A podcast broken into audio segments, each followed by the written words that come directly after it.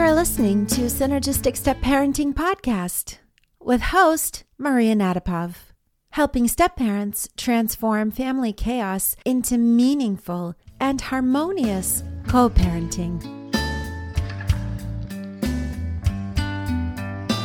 Hello, step parents. As I reflect on the past year and consider my goals, I can't help noticing how much I rely on tech day to day. It's obvious that we live in a digital world that seems to be getting more digital and automated by the second. Don't get me wrong, I love all the advancements and feel so grateful to live in this moment in time and its unlimited access to information at my fingertips. But I find myself burning out faster and more often. And nothing compares to the feeling of just being near a loved one, even if we're not saying a word. Lots of us are considering what is missing or could be better this year and creating new habits and goals. Today, I'm doing a deep dive on habits around connection and technology. Find the show notes for this episode at synergisticstepparenting.com forward slash 20. So, how is technology impacting your blended family? Well, we've all heard about Zoom and screen fatigue, and most likely have experienced it especially during the pandemic. I have to admit, it feels downright strange to see how pervasive technology has become in our day to day landscape. Especially because I remember a time not too long ago when not only was your cell phone not smart, but just having one was a novelty. And today it sometimes feels less common to see people not on a device. Many children who've never known a world without smart technology feel uncomfortable managing in person conversations and prefer texting or messaging via social media apps. However, while celebrating your friends' wins, you're sometimes fated to fall into the comparison trap, which leaves you feeling empty and low. Not to mention the nagging temptation and, dare I say, addiction to the distraction and avoidance technology provides. Honestly, I'm guilty of it too. In spite of knowing full well the benefits of limiting technology use and the drawbacks of not doing so, I find myself spending more time than I'd like on it throughout my day. I see families out to dinner and each person is on their own device, not even looking at each other, let alone talking to each other. This breaks my heart, you guys. So, why is it hard to break away from electronics?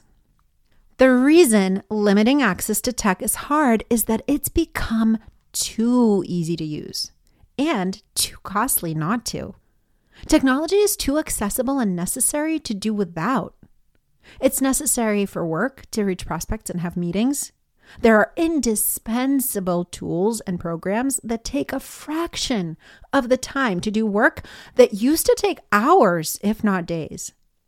Not to mention, to be available for your stepchild, staying in communication with the parents about scheduling updates, pickups and drop offs of kids, and managing the many tasks, asks, and musts of the day to day demands.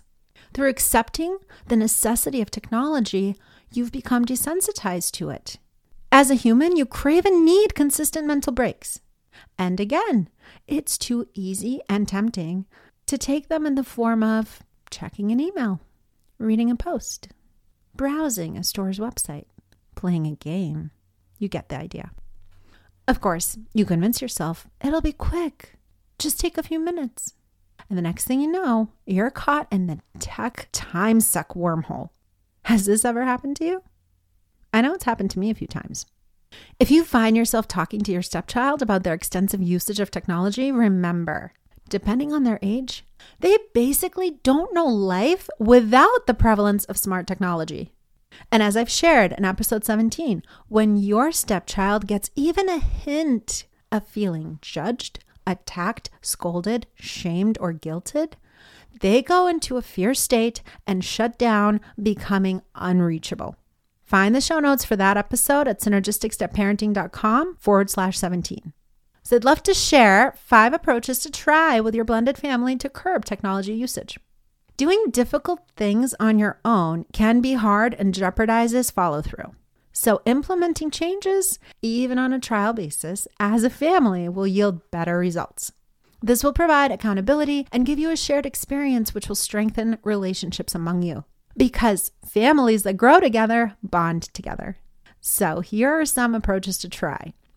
Number one, explore.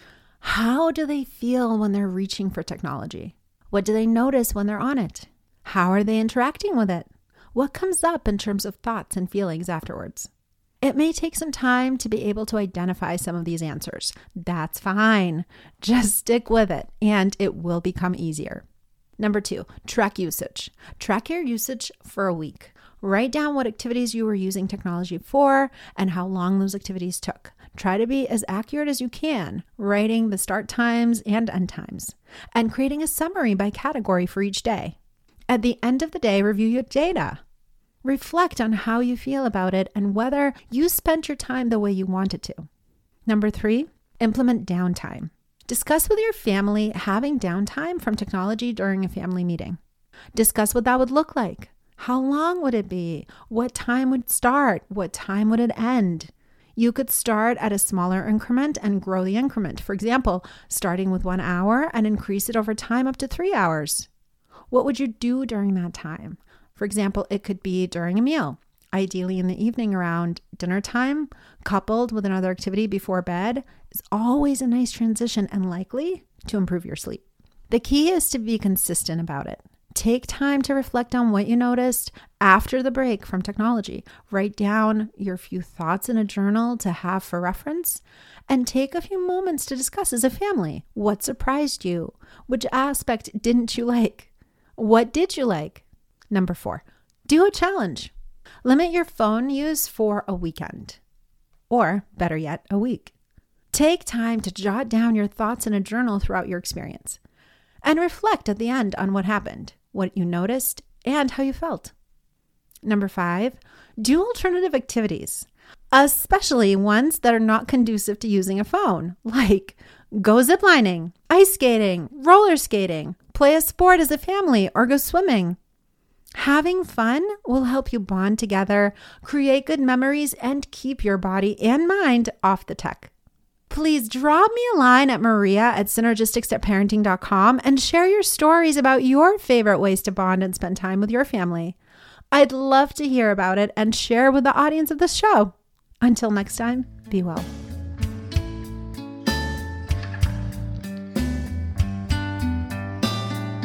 Thanks for tuning into Synergistic Step Parenting Podcast. Please subscribe to this podcast on your favorite streaming platform so you don't miss a thing. If you like what you hear and you find the information helpful, please rate us five stars and leave a review letting us know what you like about the show on Apple Podcast. Don't know how? Don't worry. We'll include instructions in the show notes. And if you know of other step parents who can benefit from hearing this episode, please share it with them. John Swain did our theme music. Thanks, John.